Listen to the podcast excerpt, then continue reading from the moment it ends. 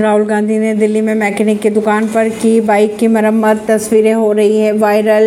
कांग्रेस नेता राहुल गांधी ने मंगलवार को करोल बाग में मोटरसाइकिल मैकेनिक की दुकान पर पहुंचकर उनसे बातचीत की और बाइक की मरम्मत की, जिसकी तस्वीरें वायरल हो गई।